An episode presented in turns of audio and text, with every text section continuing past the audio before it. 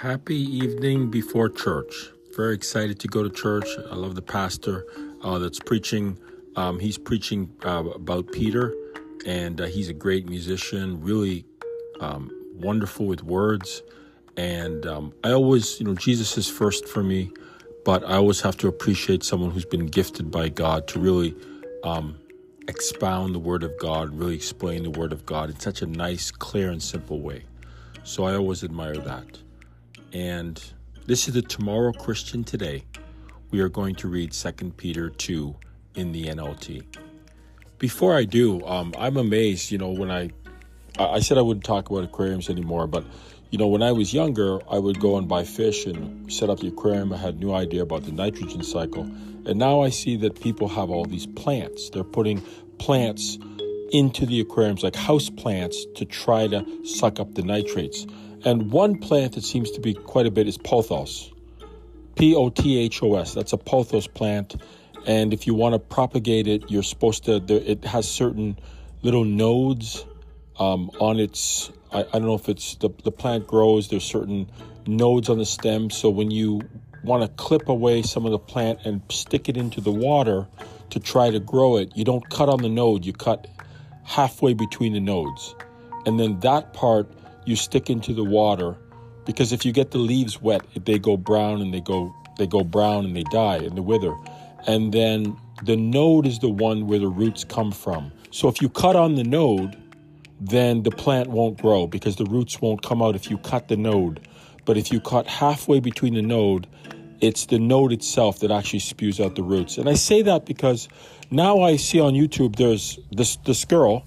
Uh, she just it happened. Her video happened to come into my feed, and she just loves plants. And I'm thinking this is amazing how people are you know in the aquarium hobby and also in life. She has doesn't have aquariums, but she loves plants. And I'm thinking you know people have certain hobbies. They have certain things that they gravitate towards. But like plants, it's about life and synergy. And then people are trying to get their aquariums not just to have water in a box, but to actually create some kind of a cycle, something something natural, something that has a relationship, something that is like symbiotic.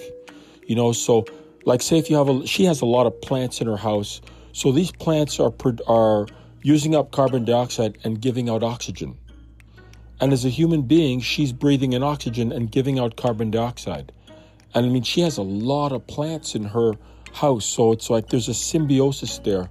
And it's amazing how trying to figure out these different house plants that you could sort of um, meld with aquariums, I can't remember all these names at all. She can remember all the names. Pothos is the only one that I can is the only one that I can remember now. It's stuck in my mind. So I guess I was looking at plant videos and trying to understand these different plants, the different names, the shape of the leaf, and trying to remember it. And I'm terrible at this. And then somehow her video came into my YouTube feed.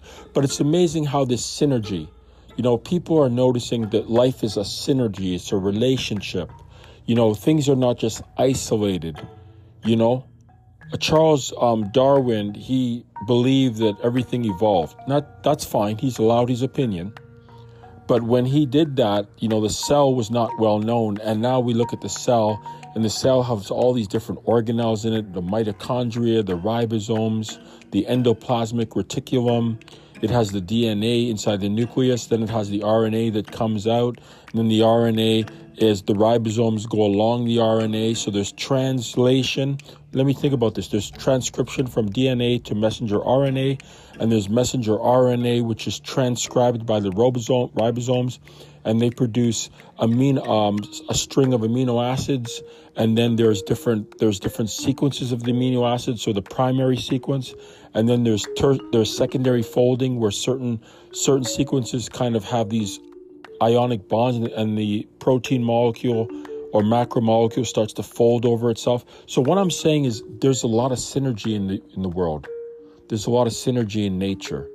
And that the source of that is God. And I think as we try to get more knowledge, we knowledge shall be increased and many shall run to and fro. That people gain more knowledge about the world, and you have to say it's amazing all these principles. It's amazing how the fish give their poop and their ammonia to the bacteria in the tank, and then the, the bacteria in the tank break it down to nitrates, and then the plants suck up the nitrates and then give back oxygen to the fish.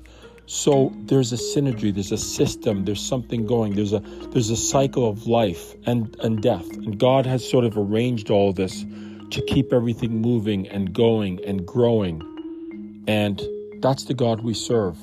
And I think that when we try to see him through other domains like science and psychology and emotional and the physical, right? You know, like if you you eat garbage food, you'll be like garbage, right? The main frame is garbage when it talks about data, garbage in, garbage out. So the same thing, if you eat bad food, you'll feel like crash, trash. You'll feel terrible. And God was given the Israelites principles which we say are in the old covenant, but he still told us in the new covenant to steward our bodies. Everything is a cycle. And it's wise to listen to God since He created that cycle. He's the, he's the author of the cycle of life. Let's pray. Dear Lord, I've rambled on too much as usual, but I always have to have my say, my spiel. I want to read your word. Please give us some ideas as you did before in Genesis. Give us some ideas about what we're about to read. There's a warning here in 2 Peter chapter 2, and we need to take it serious and we need to be able to discern right from wrong, good from evil, and the truth, people who are speaking truth versus people who look like they're speaking truth, but they're speaking evil. I pray in the name of Christ. Amen. It says here, there's a warning, but there were also false prophets in Israel, just as there'll be false teachers among you. So I remember hearing somebody saying there's a lot of false teachers in the New Testament, a lot of warnings. And there's there's there's uh, warnings against false prophets too. In Deuteronomy 18, Moses said a true prophet is coming um, to speak to you um, that God's going to teach. But then he says, if a prophet says something that doesn't come to pass, don't be afraid of that prophet. And so I came out of a church that had somebody speaking to people and saying all these things, and she's false. She's an antichrist. And I, I told the people, I told the people in the family, and they didn't want to hear it. Like it's because these people who are speaking these things, these lies, these these people who somehow are elevated by man, they're either deceived or they're malevolent with evil. I think this woman kind of self-deceived herself, but the thing is she's so convincing that she's catalyzed people to follow her. Today my dad went to the church and he said they're not reading from the word of God. It's sitting there on the bench. They're reading from her books. And I said to him, "Why don't you run away?" Why, why are you there? Like, I, I was thinking to myself, Dad, you know what I've said to you. You know what my battle has been like. Why did you, why are you going to that other church on the Sabbath, on Saturday? And why are you going and listening to when I, when you know what's happened in my life, you know what I've been through, and I've told you you shouldn't go there. I don't want to tell people what to do. I don't tell people what to do. I don't tell adults what to do. I don't tell you what to think. I ask you to think about what I tell you. But I was thinking later, uh, as I was replaying um, the conversation with my dad, why don't you just go to the Christian church? Like, I just headed to the Baptist church because, as far as I'm concerned, oh, they worship on Sunday. It's, it's not the right day. You're supposed to go to church on, Sa- on Saturday, on the Sabbath. But that's, that's, that's not what's said in the New Testament. There's nothing about a day or a diet in the New Testament. That's between you and God. Romans 14 says that is between you and God. You can respect your brother your your fellow Christian, but you don't have um, you know you should respect his diet. If he wants to eat vegetables, don't let him eat vegetables, and don't make him feel bad about that. Um, but you know your day and your diet is between you and God. But I was thinking, why why is my dad doing this when I told him not to go there anymore? Just go to the church on Sunday. Just go, you know, to the Baptist church. I didn't know what else to do five years ago. So I just I went to the Baptist church and I've never left. To me, that was, they were just talking about Jesus. It wasn't Jesus and somebody else, right? And I really don't know. I guess it's really hard to le- let go of something you've been doing your whole life, even when you know it's wrong. My dad is 94 and he's definitely my ally. But since he's been going to that church, um, you know, most of his life when he met my mother, um, I guess it's hard for him to think of anything else as a home church. But he knows that church is teaching wrong things. If you're going to read somebody else's books, but the Bible is gathering dust, and you're reading from this lady who you think is a prophet, but she's not a prophet. The prophets came to an end. I can't understand. They will clearly teach destructive heresies and even deny the master who brought who bought them. In this way they will bring sudden destruction on themselves. Many will follow their evil teaching and shameful immorality. I don't think this lady who was a false prophet, I don't think she was immoral. You know, she had a husband, they had four kids. Two kids died, the oldest and the youngest. And you know, I I, I wasn't planning to read that, but um, I want to read this verse to you, and I think I've read it before. But when I read that, I was deeply afraid. Her oldest son and her youngest son died. She had four children, and the two of them died. And this is what I remember reading. Joshua laid an oath, Josh, uh, Joshua 6.26. Joshua laid an oath on them at that time, saying, Cursed before the Lord be the man who rises up and rebuilds the city Jericho. Well, she didn't build the city Jericho, but she's rebuilding the foundations that God said to walk away from. God said, Go to the new covenant. Jesus said, I am the new covenant. This lady says, No, we have to come back under the old covenant, including the Sabbath keeping thing. At the cost of his firstborn shall he lay its foundation. The cost of its, her, its firstborn. Her firstborn died. And at the cost of his youngest son shall he set up its gates. Her youngest died. When I read this, I went, You gotta be kidding me. I'm getting out of this church. And I remember when I went to the church in Newmarket and I told them who I was, a lot of people, I think a lot of people didn't really know the Bible that well. Like, I don't really know how much other people read the Bible sometimes. But this is what I was told read the book of Galatians. And this is what I read in Galatians Galatians 1 6 to 9. I am astonished that you are so quickly deserting him. I guess that's Jesus, or the Holy Spirit, or the God, who called you in the grace of Christ and are turning to a different gospel. Not that there is another one, but that the, there are some who trouble you and want to distort the gospel of Christ. But even if we are an angel from heaven should preach to you a gospel contrary to the one as we preach to you, let him be accursed.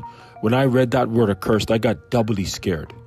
So, this lady who's all godly, who's all this, and writing all these books, is she truly an antichrist? I mean, one part of me said, can't be. The other part has said, You know it. You know you don't, you know she's not right. Yeah, but she's so tiny and small and she says all these things and she says Christ this and Christ that and Christ this. She's an antichrist. She wrote books and she controlled people and she took people's eyes off Jesus and the new covenant and grace and put them on the old covenant and Sabbath keeping and herself.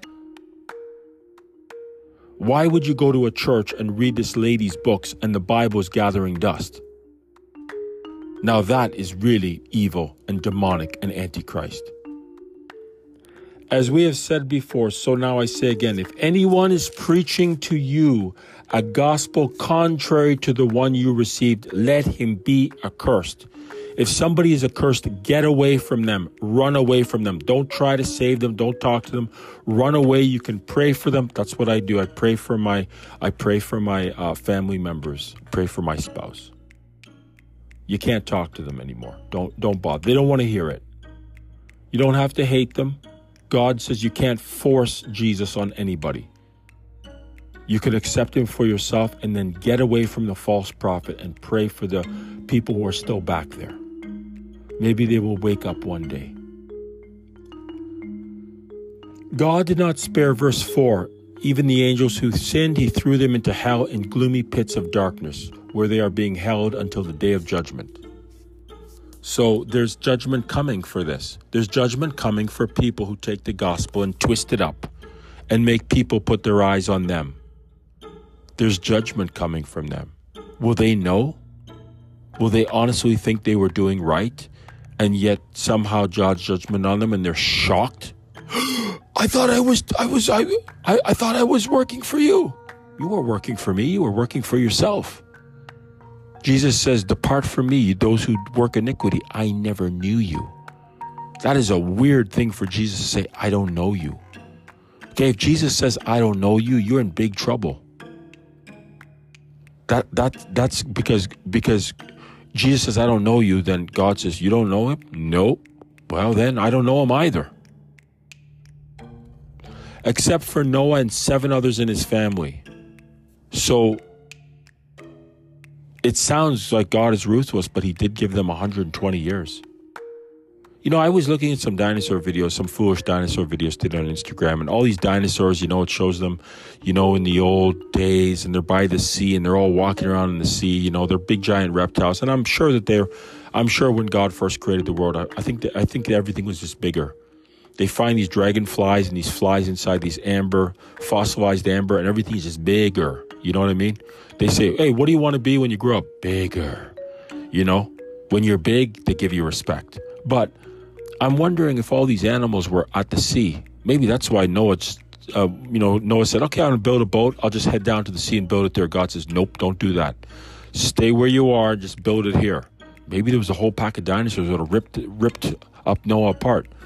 I know people will say, "Well, there were no dinosaurs with people." Okay, I don't know. They never found the people skeletons, so I really can't say. I really don't know, to be honest. Really don't know. So God protected Noah when he destroyed the world of ungodly people with a vast flood. Later, God condemned the cities of Sodom and Gomorrah and turned them into heaps of ashes. He made them all examples of what will happen to ungodly people. It's not going to be pretty. Revelation 20, um, verses 8 and 10, it's not going to be pretty. There's going to be fire, there's going to be pain. Some people believe in eternal conscious torment, some people believe in annihilationism. I might as well say that I think God consumes them. I've seen the word consume in the Bible, and I just have a hard time believing that God tortures people. How do you, how do you get tortured when you don't have a body? How do you get tortured with you don't have Pacinian corpuscles? You don't have Meissner's corpuscles. How do you feel pain? Pain goes through receptors, and those receptors head to your brain. You don't have a brain. You don't have a body. So that's just me. I don't really know. It says eternal fire and torment and stuff in Revelation. I really don't know. So I'm just going to say, does it really matter what the hermeneutics are? Maybe for some people, they're going to say, hey, I don't want to listen to you anymore. You're, you're saying wrong things. You're teaching wrong things. I'm not teaching wrong things. The gospel is about relationships, not information. Love God and love others. Those are Jesus' commandments, not trying to figure out if it's annihilationism or eternal conscious torment or Trinitarian or Binitarian or biblical Unitarian or oneness Pentecostal or anything else. That's not the gospel. The gospel is relationship with God through Jesus Christ and the forgiveness of our sins through his death on the cross and God giving us forgiveness when we mess up. God, verse 7, rescued Lot out of Sodom because he was a righteous man who was sick of the shameful immorality of the wicked people around him. Yes, Lot was a righteous man who was tormented in his soul by the wickedness he saw and heard day after day. So you see, the Lord knows how to rescue godly people from their trials, even while keeping the wicked under punishment until the day of final judgment. Yes, maybe God, maybe my trials won't stop, but I'll change. I pray to God that my, my situation changes and my trials go away, but maybe they won't, but I will change. And when I change, the trials can't hurt me that much, and then I am rescued from them. I will change. God is changing me. I like him to change the external, but he's changing the internal. God uses evil and wickedness to chisel us. I would like to be godly. Verse 9, 10 He is especially hard on those who follow their own twisted sexual desire and who despise authority. A lot of rebellion in the world. They, t- they tell you just be what you want to be. Don't listen to authority. Okay, if you listen to authority, you're a sheeple. Well, I, you know, I, I don't want to. I, I want to think for myself, but I don't want to be a rebel without a cause or a rebel without a brain. Because when you're rebellious you just destroy things. What are you going to destroy things for? You know, people. You know, I read a I read a horror story, and the guy says, "You don't blank where you eat." Why are you going to destroy your own home? I see people destroying and going on a rampage and rioting and burning down their own city where they live. For what purpose? What are you trying to do with that? Like, do you care so little about your home and your city and you have no respect um, for anything or anybody, but you burn down your place? You burn down a bunch of shopping malls, you burn down something because somebody's done you some, some bad thing? It's not, it's not a good way to live. People who despise authority, you can't do nothing with them. These people who are proud and arrogant, daring even to scoff at supernatural beings without so much as trembling, as trembling. But the angels who are far greater in power and strength do not dare to bring um, do not dare to bring from the Lord a charge of blasphemy against those supernatural beings. don't quite understand this verse because my mind was thinking about what my friend said. He said about certain people. He said they don't care, they're not scared of God, the devil, or demons. and he's not even religious. People are not, they have no fear or respect. It said even the angels veil their face from God uh, because God is so much, so holy. We've lost respect. We've lost respect for each other and we've lost respect for God. People care more about their dogs and their cats and their shrimp and their fish rather than God. And when you lose respect for God, you lose the love and peace in your heart, and then you lose respect for your fellow man. They scoff at things they do not understand, and like animals, they will be destroyed. Their destruction is their reward for the harm they have done.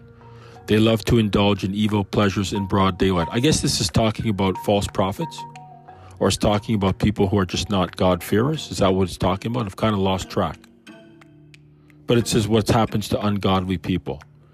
A guy called me up uh, from the other church. Actually, he didn't. He emailed me, and it was a wonderful conversation. And he was talking about Jesus zealots that would agree with me in the church. And I'm thinking, well, why are you there?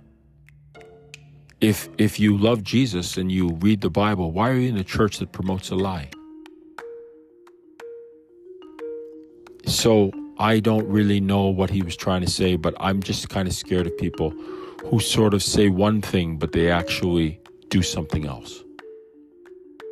Because you never know.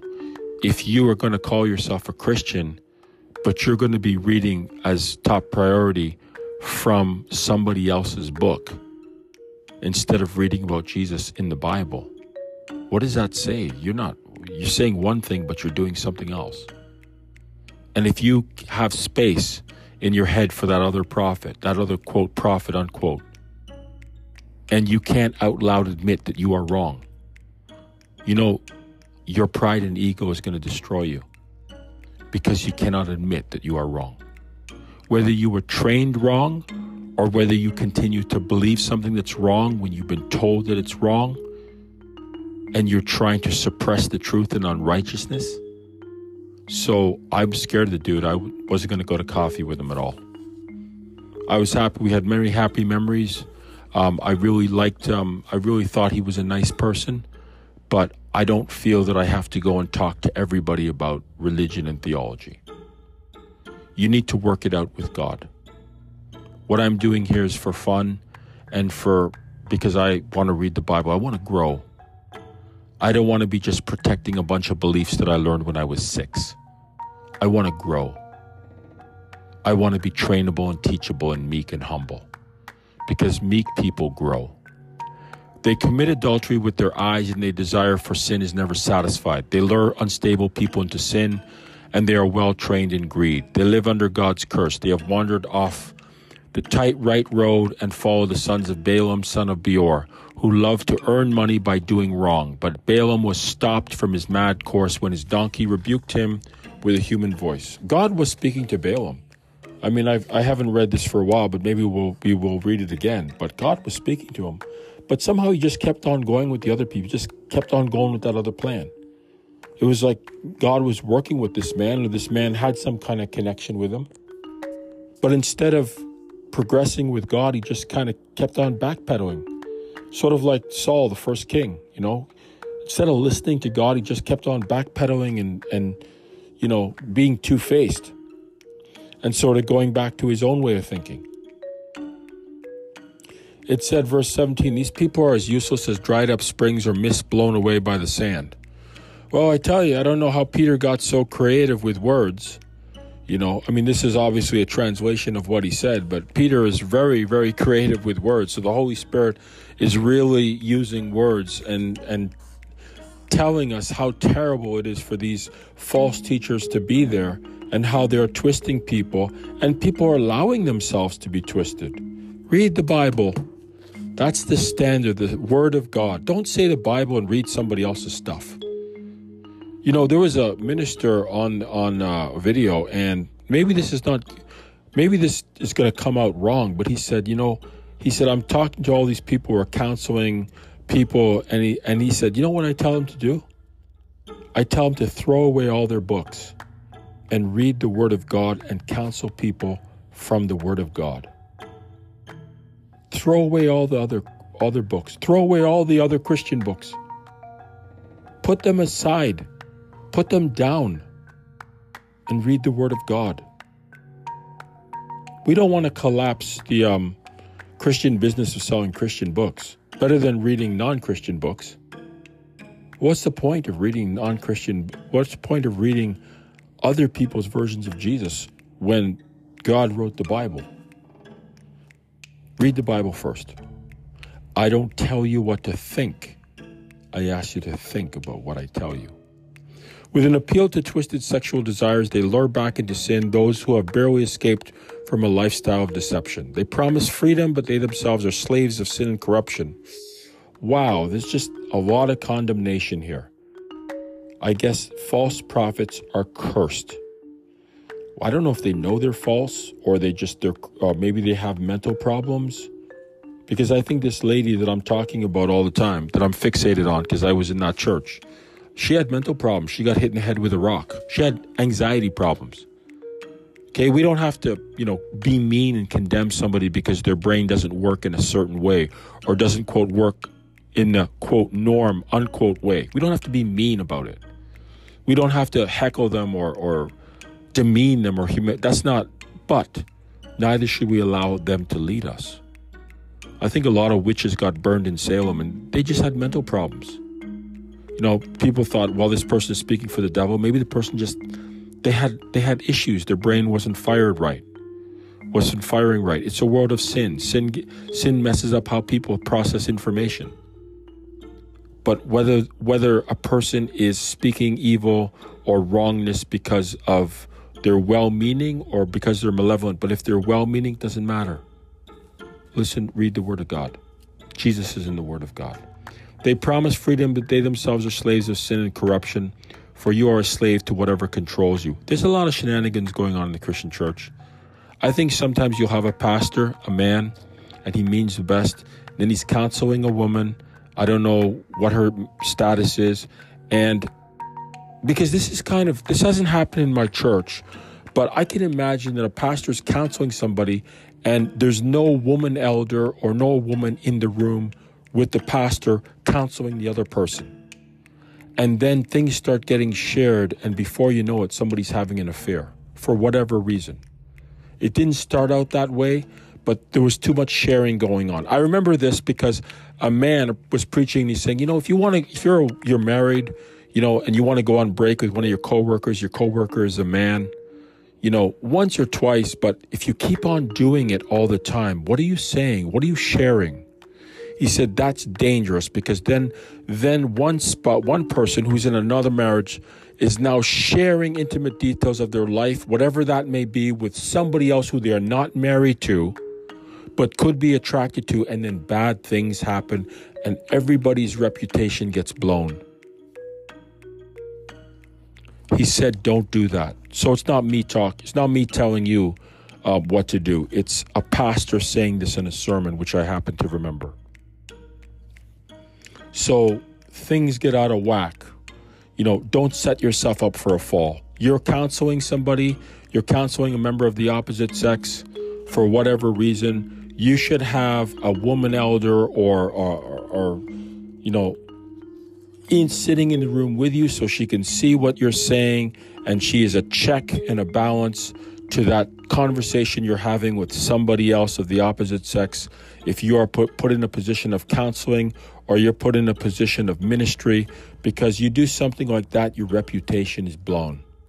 You can seek forgiveness but you could lose your marriage and you'll always have that hanging over your head always Verse 20, and when people escape from the wickedness of the world by knowing our Lord and Savior Jesus Christ and get tangled up and enslaved by sin again, they are worse off than before. That's what sin does. It's like a cobweb, it entangles you.